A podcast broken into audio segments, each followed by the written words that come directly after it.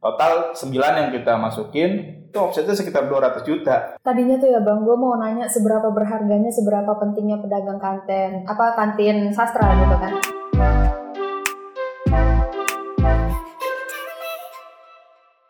Halo penikmat cerita, balik lagi dengan Aul yang saat ini akan nemenin orang-orang Depok bercerita. Jadi pada sore hari ini kita akan ngobrol-ngobrol santai dengan salah seorang inisiator dari Kantin Sastra, akun IG Kantin Sastra, yaitu kantin yang ada di FIB UI, Fakultas Ilmu Budaya.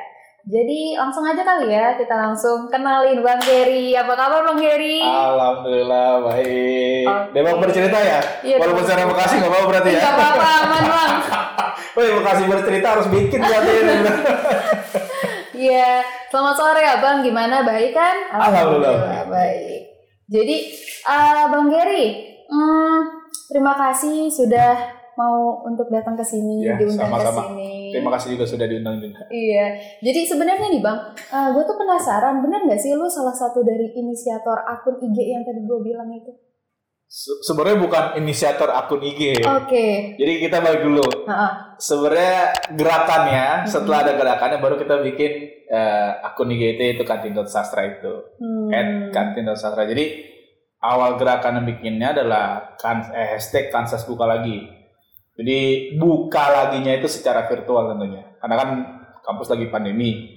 Jadi mereka buka lagi, kansas buka lagi tapi di eh, rumah masing-masing atau di ada beberapa yang sewa tempat gitu, sewa sewa lapak gitu. Jadi kansas kantin kantin sastra kayak gitu. Oh, berarti kalau selama pandemi ini ya bang, hampir satu tahun ini nih, berarti kantinnya itu emang tutup? Iya, iya, tutup tutup total kan. Jadi kan kalau nggak salah itu kampus itu tutup sekitaran pertengahan Maret. Oke. Jadi pertengahan Maret eh, gua itu waktu itu bikin programnya itu kansas buka lagi itu kalau nggak salah awal September. Hmm. Di gue sedikit cerita dulu ya. Boleh, boleh. Kayak banyak sih bukan bukan ini. Gak apa-apa, Kan kita durasi lagi gitu ya. Bangga, bangga, bangga. Jadi kan eh, pertengahan Maret tutup gitu kan. Oke. Jadi otomatis tuh eh, kegiatan kampus stop semua termasuk Hmm. kantinnya gitu kan. Dan mereka ini kan eh, ya pendapatannya harian ya mau nggak mau ya karena emang pedagang di di kampus gitu kan. Jadi selama selama Maret, April, Mei, Juni, Juli, Agustus itu ya udah mereka benar-benar mengandalkan eh, mungkin ada tabungan atau celengan dari dari dagang sebelum mereka pandemi gitu. Nah, Hmm. waktu itu kan gue mikirnya kayak iya lu setinggi tinggi gunung kalau dicangkulin tiap hari pasti bakal habis dong Oh, gitu iya. kan. Jadi kayak dari situ gue juga mikir ini gimana ya kira-kira ya eh, kalau misalkan lu yang tadinya ada penghasilan tetap harian gitu kan ya tapi tiba-tiba nggak ada. Nah kebetulan waktu itu ada temen gue eh, Tama sejarah 2012 itu datang ke warung gue juga. Jadi gue juga dagang juga gitu. Jadi ngerasain banget efek pandemi ini tuh bener-bener parah gitu kan ya. Nah dia datang ke warung gue awal September ngobrol-ngobrol-ngobrol sampai titik ya tadi juga nanya hal yang sama. Eh pedagang yang di kantin sastra gimana yang di kantin gimana ya gitu ya. Oh ya gimana ya gue bilang gitu kan mereka ngapain ya? Karena ya Mestinya kan September itu kalau normal masuk lagi kan Oke. kampus tapi karena September 2020 itu masih pandemi ya udah akhirnya berlanjut gitu kan. Nah orang pertama yang gue kontak waktu itu Bu Kasem. Ibu Kasem ini dia jualan eh, gado-gado sama ketoprak gitu kan ya Di FIB. di FIB. Oke. Jadi dia salah satu pedagang yang ya cukup dekat lah sama Hmm. gue gitu kan. Jadi gue kontak gitu kan, gue tanya gitu kan ya. Eh, ya biasa nanyain kabar dulu, terus juga gue tanya kayak, bu pandemi lu ngapain aja gitu kan? Maksudnya eh, kegiatan ngapain aja ya? Sekarang sih sementara jualan PY dia bilang gitu kan. Cuman ya gitu-gitu aja kata dia gitu kan. Hmm. Terus gue bilang eh, bantuan kemarin dari eh, alumni gimana? Karena kan ada bantuan tuh kalau nggak salah ke April, Mei, Juni gitu. Kalau nggak salah tiga bulan gitu kan ya, satu juta, satu juta sama yang terakhir tujuh ratus ribu. Bantuan kemarin gimana gitu ya? Alhamdulillah bantuan ada gitu kan dan ngebantu dia bilang gitu. Cuman kan dia sampai bilang kayak gini sih, mohon maaf ya sebenarnya gue juga bukan pengemis gitu kan ya. Maksudnya ya mereka tetap maunya dagang. Maksudnya kalau mereka bukan yang nungguin sumbangan segala macam gitu, mereka tetap maunya dagang gitu kan.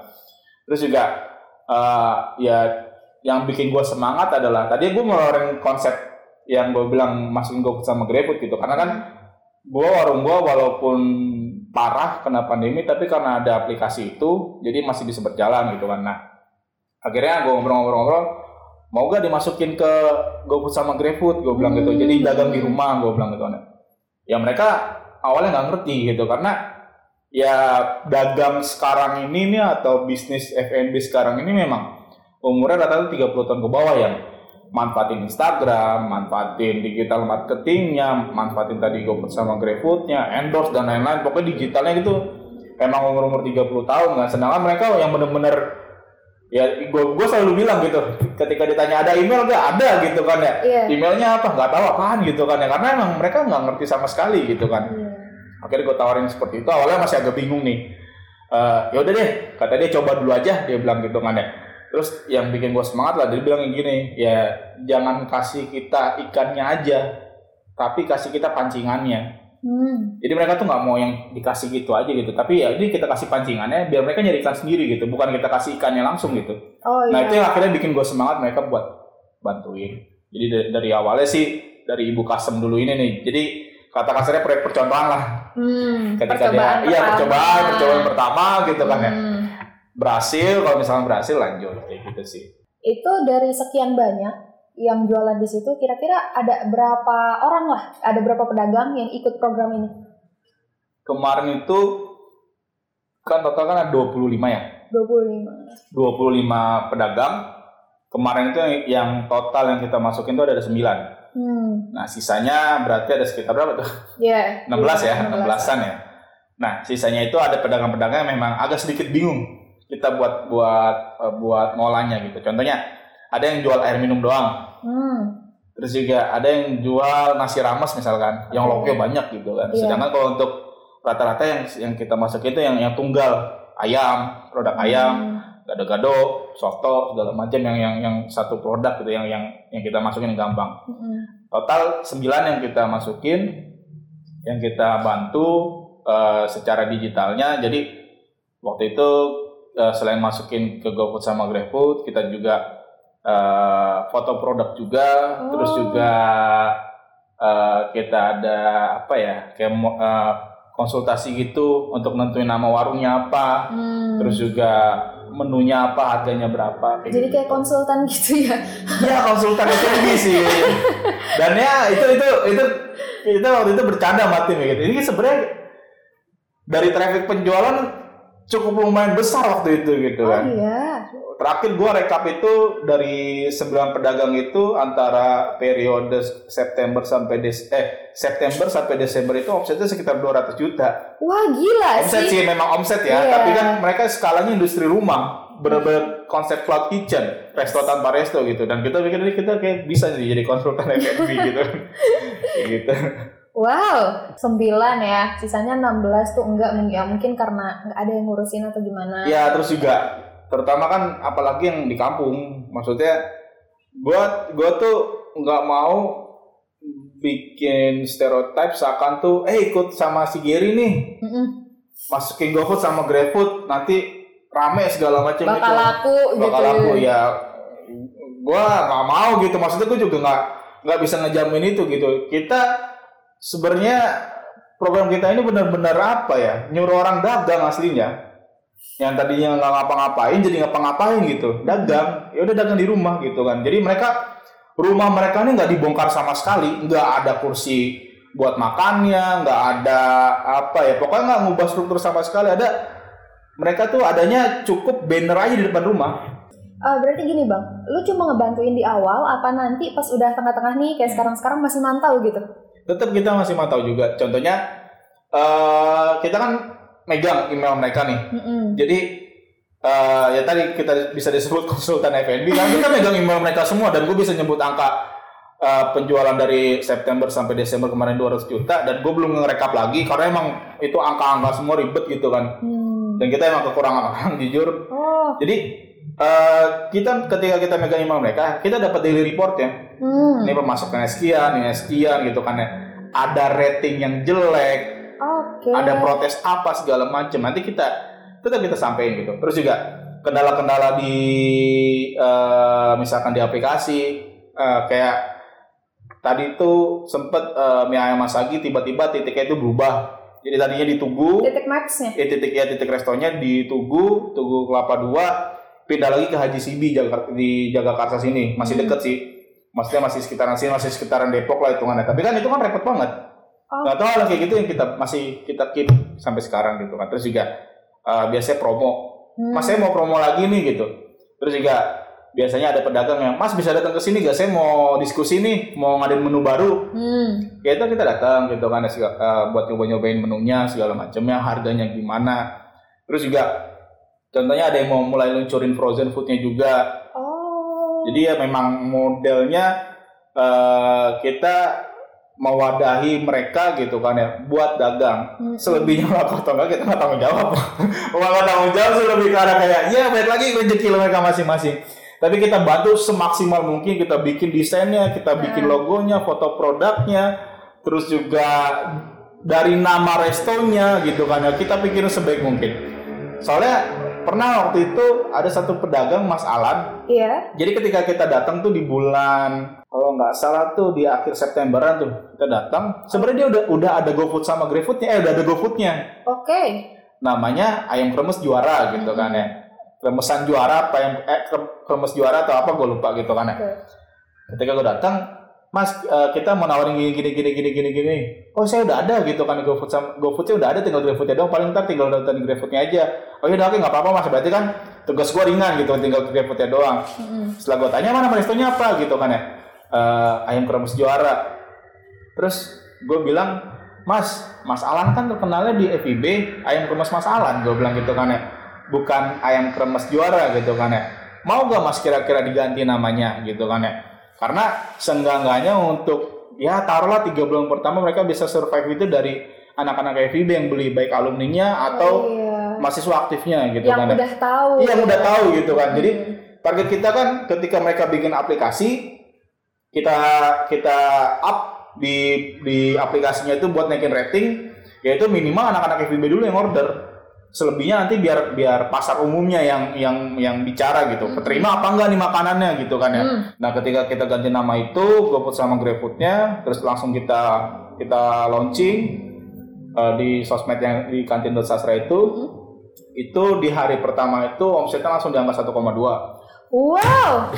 Dari yang cuma dua, dari yang cuma dua, dua hari, Iya dua hari seratus, kadang-kadang dua hari dua ratus gitu kan atau sehari sekitar 60 dua hari berturut-turut itu 1,2 sama 1,1 1 juta itu angka yang cukup besar sih menurut gua kalau buat untuk restoran eh, rumahan ya Itu kenaikannya tinggi banget sih sebenarnya. tinggi banget dan kita pun sebenarnya sudah antisipasi dalam arti eh, Mas ini eh, ibaratnya bukan gue kalau kata-kata ayam kesel banget ya kayak denger ya maksudnya ini pasti kenceng di awal nih Iya. di tiga bulan pertama. Tapi nanti ada kurva turunnya tuh pasti bakal ada gitu karena Mm. ada nostalgianya lah. Namanya juga lu bayangin aja dari Maret sampai ke Agustus akhir Iya. si yang kuliah ini anak-anak FIB ini atau alumni FIB ini mungkin ada yang kangen dengan pedagang-pedagang Iya. makanan dengan makanan pedagang kantin ini gitu dan Betul betul. ketika kita buka tuh bludak sampai ada just tip pun kita bikin jasa titip ke Tangsel, ke Bekasi itu bisa nyentuh 100 porsian Wah gila sih. nostalgianya di awal gitu kan. Hmm. Kira-kira ada nggak sih yang abang dapetin dari ngelola akun IG-nya sama ngebantuin mas-mas atau mbak-mbak atau ibu-ibu yang jualan itu? Iya, pasti kita seneng banget yang kita dapat gitu kan, kesenangan gitu kan. Karena Kansas ini bagi kita tim itu pasti punya kenangan tersendiri dengan kantin ini. Abang alumni tahun berapa sih? 2012 Oh, masih baru. 2012. Sekarang 2021. Keren. 9 tahun ya. Tua juga lu berarti. ya, jadi kalau misalnya emang lu ngomong kenangan, cocok kan? Kenangan banget. Udah lama ya soalnya itu kan ya. Iya, kenangan banget Ya, ya. jadi bagi kita ini ketika ngebantu ini ya udah kayak lu ngebantu keluarga. Mereka nganggap kita tuh kayak keluarga sendiri juga, ngebantu kita banget gitu kan pas kita lagi kuliah. Kayak jor-joran gitu ya. Iya, karena ya karena sama-sama mereka juga senang juga bisa ngebantu kita ya. Kita pun juga nggak beli dagang, ya udah saling saling bantu gitu kan ya. Oke. Terus juga nongkrong kadang-kadang main karambol bareng, main kartu bareng, segala macam gitu Gila kan. men, karambol men. Dibawa ke kampus men. Itu kampus apa pos ronda? Sekarang udah nggak bisa. Oh udah gak bisa. main karambol bareng gitu.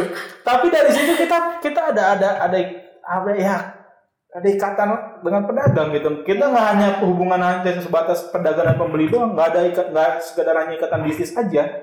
Memang omsetnya nggak bisa buat nyicil motor atau rumah gue bilang gitu. Tapi minimal mereka buat hariannya ada dulu untuk bertahan Iya benar. sampai pandemi kelar dan mereka pun uh, nanti balik lagi ke kampus. Nah, untuk ke depan yang maksudnya untuk jangka panjang ya, secara nggak langsung mereka nanti punya dua cabang.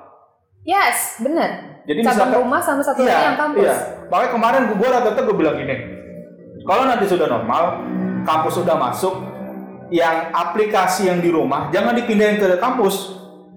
Jadi biarin aja yang rumah buka pakai aplikasi, Hmm. nanti mereka dagang di kampus. Jadi ada dua cabang gitu, ada yang offline sama online. Ini jatuhnya kayak planning optimasi gitu ya? Iya, iya secara nggak langsung. Secara gitu. nggak langsung. Iya, jadi jadi ketika pas ada aplikasi itu kan mereka nggak bakal kenal yang namanya liburan semester. Ah, iya betul. Sedangkan kalau di kampus itu kita liburan semester total-total bisa empat bulan dalam setahun. Januari, Iya. Juni, Juli, Agustus. Iya betul. Jadi selesai di situ. Tadinya tuh ya bang, gue mau nanya seberapa berharganya, seberapa pentingnya pedagang kantin, apa kantin sastra gitu kan. Tapi kayaknya gue nggak bisa nanya itu lagi, soalnya dari yang lo jelasin udah menggambarkan semuanya kawan-kawan. Ini tuh kayak ya istilahnya rumah kedua lah ya. Ya, iya benar. Tahu lah yang namanya mahasiswa banyak yang rantauan, Iya, ada juga yang kayak ya rumahnya deket tapi emang harus banget stay Iya. di kampus gitu kan. Iya, kalau misalnya gue lihat-lihat, gue juga pas ngampus ada pengalaman yang kayak gitu juga Iya, sih bang. Tapi gue nggak maksudnya yang kayak di kampus gue nggak kayak yang nggak ada gerakan yang kayak gini gitu loh. Nggak ada yang sampai kayak gini. Bahkan even yang kayak di pandemi sekarang di kampus gue pun nggak ada. Mungkin nah dengan adanya podcast ini juga mungkin bisa menginspirasi kampus-kampus yang lain. Amin. Harusnya Juga, iya. Bismillah ya. Bismillah. Karena eh, ketika FIB bikin dari FE juga akhirnya ikut juga Oh gitu. Iya, fak- eh Eva, sorry, Fakultas Hukum ikut Hukum. juga, terus juga Fakultas Ilmu Sosial Ilmu Politik FISIP juga akhirnya ikutan juga dan kita pun juga bantuin mereka juga gitu. Berarti itu beda tim gitu ya. Tapi Iya. kiblatnya ke kalian. kiblat. ada nggak kira-kira saran nih buat pedagang-pedagang yang di Depok, kawan-kawan yang lagi dagang juga di Depok, kira-kira ada nggak saran-saran buat mereka supaya bisa mengoptimasi dagang mereka gitu? Udah sumpek banget nih. Kalau gua nyaranin masukin ke GoFood sama GrabFood, mungkin ketika gua ngomong ini dua tahun yang lalu mungkin efektif. Ya, Efektif. mm, Kalau sekarang itu tuh udah ya udah udah sepaket ketika lu mau buka warung. Iya. Jadi jadi kata kasarnya bukan sesuatu uh, big step gitu enggak gitu. Paling gue cuma bisa nyaranin terutama yang dagang Mm-mm. di uh, yang mau dagang lah, yang mau dagang itu yang yang namanya masukin ke GoFood, GrabFood apalagi nanti ada Shopee Food. uh, sekarang udah mulai pendaftaran ya ya, ya. itu menurut gua bukan sesuatu yang baru yang bukan bukan sesuatu yang wow gitu. Tapi memang harus wajib gitu wajib ada gitu. Jadi kalau misalkan gue buka aplikasi itu ada aja yang baru tiap hari. Jadi di online tuh saingannya sudah padat banget sudah banyak banget. Paling yang bisa gue saranin gimana caranya uh, ketika mainin di online itu dari segi pertama, pertama masalah penamaan keywordnya ini berkaitan dengan nama. Jadi misalkan gini kalau teman-teman yang bikin usaha eh, untuk masukin ke online-nya sebisa mungkin nama restonya itu ada nama produknya. Oh, biar gampang dicari. Minimal nanti ada orang ketika mau makan ayam bakar ada yang kesangkut. Oh iya. Itu dari segi penamaan. Hmm. Terus foto produk jangan ngambil dari Google sebisa mungkin. Oke. Karena banyak kejadiannya di foto bagus Asli. nyampe di tempat asal-asalan gitu. Kayak waktu itu kan sempet sempet sempet viral tuh. Bubur kacang hijau green tea. Oke. Di fotonya tuh mangkok, bubur kacang hijau eh, ada green eh, dengan green tea itu hijaunya hijau bagus, terus ada ada hiasan bunga-bunga gitu. Pas nyampe di tempat ternyata dipakai cup doang gitu. Pembodohan publik ya. Iya makanya itu walaupun kamera kalian kamera handphone nggak apa-apa, Ah, tapi lebih eh, real aja, jangan sampai nipu customer. Terus selanjutnya masalah promo di aplikasi. Banyak dari teman-teman yang main di aplikasi itu bikin promo asal-asalan. mm. Kata kasarnya mereka hanya menggugurkan promo. Misalkan nasi ayam bakar 20.000 ribu, Yuk. promo 1000 jadi 19.000 ribu. Itu kan kayak cuma ngakal-ngakalin doang. Mm, Oke. Ngerti nggak? Kayak cuma sekedar formalitas promo doang. Atau sering kejadian yang nggak masuk akal. Mereka ngikutin promo 50%. Gue pernah ngeliat ada resto yang jual nasi telur bakar. Harganya 36.000 dicoret promo 50% jadi 18.000 18.000 bagi 20% berarti bersihnya sekitar 14.400 Hmm. tapi masuk akal gak sih nasi telur bakar itu harga 36.000 dengan lu resto yang nggak tahu sama sekali orang? Maksudnya resto bukan resto terkenal. Iya sih. jangan sampai promo itu kalian nge-up harganya tapi nggak masuk di akal habis itu kan promo gede juga. Boleh lah ya, nanti itu tolong dicatat nih bagi kawan-kawan pedagang, baik yang baru maupun yang udah lama-lama. Jadi kayak kalau lu mau bertahan di pandemi ini ya mau nggak mau lu lakuin apa yang lu bisa. Intinya gitu ya bang ya. apalagi momen banget ya pandemi kan untuk makanan online itu emang lagi naik. Tapi ya bisnisnya eh apa sih eh, pemainnya juga banyak banyak makin banyak juga gitu kan. Ya itu tinggal saingan saingannya aja nanti gimana gitu kan. Bisa sesuai apa enggak. Terus itu Oke, makasih banyak Bang Gary. Gila Ya, sih sama-sama. semuanya ini info banget. Gila gitu kan. Sama-sama. Makasih. Nanti kalau misalnya kita panggil lagi kira-kira mau nggak Bang? wah dalam rangka apa dulu nih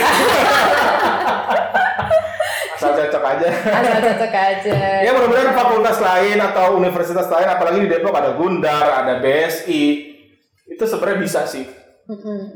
Asal kalian mau aja udah itu doang Yang penting mau, men. ya Udah, itu aja. jangan sampai juga pikiran ah udah nggak usah lah pa- paling pandemi bentar lagi kelar nggak juga gitu Jadi tinggal kreativitas lu Ya. aja. Lu mau maju ya udah lu gerak. Gitu ya Bang ya. Yes. Intinya ke sana. Oke, makasih banget Bang ya Gary. sama-sama Makasih juga pemirsa nih. Cie, pemirsa dong ngomongnya gitu kan teman-teman semua orang-orang Depok yang udah dengerin gua sama Bang Gary. orang Bekasi mau denger gue orang Bekasi Bekasi, orang Bekasi, orang lu lagi si Jakarta ya kan. Kali aja ada orang Bandung di sini yang gue lihat malah ya di, kan. gue malah tadi panggil sama orang Bekasi ya gini gitu kan ya gue malah di Depok jadinya gitu kan. Yaudah kalau misalnya kayak gitu nanti biar sering-sering Bang Giri ke sini. Nanti kalau misalnya emang teman-teman suka nih sama eh, apa namanya topik kita di hari ini nanti boleh komen sebanyak-banyaknya. Kali aja nanti Bang Giri bisa dipanggil lagi ya Bang ya buat bahas-bahas yang lain gitu kan. sama kalau misalkan ini bisa juga cek eh, di aplikasi GoFood sama GrabFood itu Hmm. ada ayam kremes masalan ada penyetan mas Roni ada gada-gada ketoprak kopral ada mie ayam masagi ada sate abasuli ada ayam rica budemar dan food Nino Tuh, dengerin. Itu apalagi anak FIB sih. Iya. Harus lihat. FIB dan mereka asli Depok semua tuh dagangnya rata-rata Oke, dicatat ya teman-teman semua. Oke, sampai sini aja buat hari ini. Makasih banyak. Ya, Bang sama-sama. Ya, semoga nanti bisa dipanggil lagi. Oke, kawan-kawan semua. Jadi cukup sekian buat hari ini.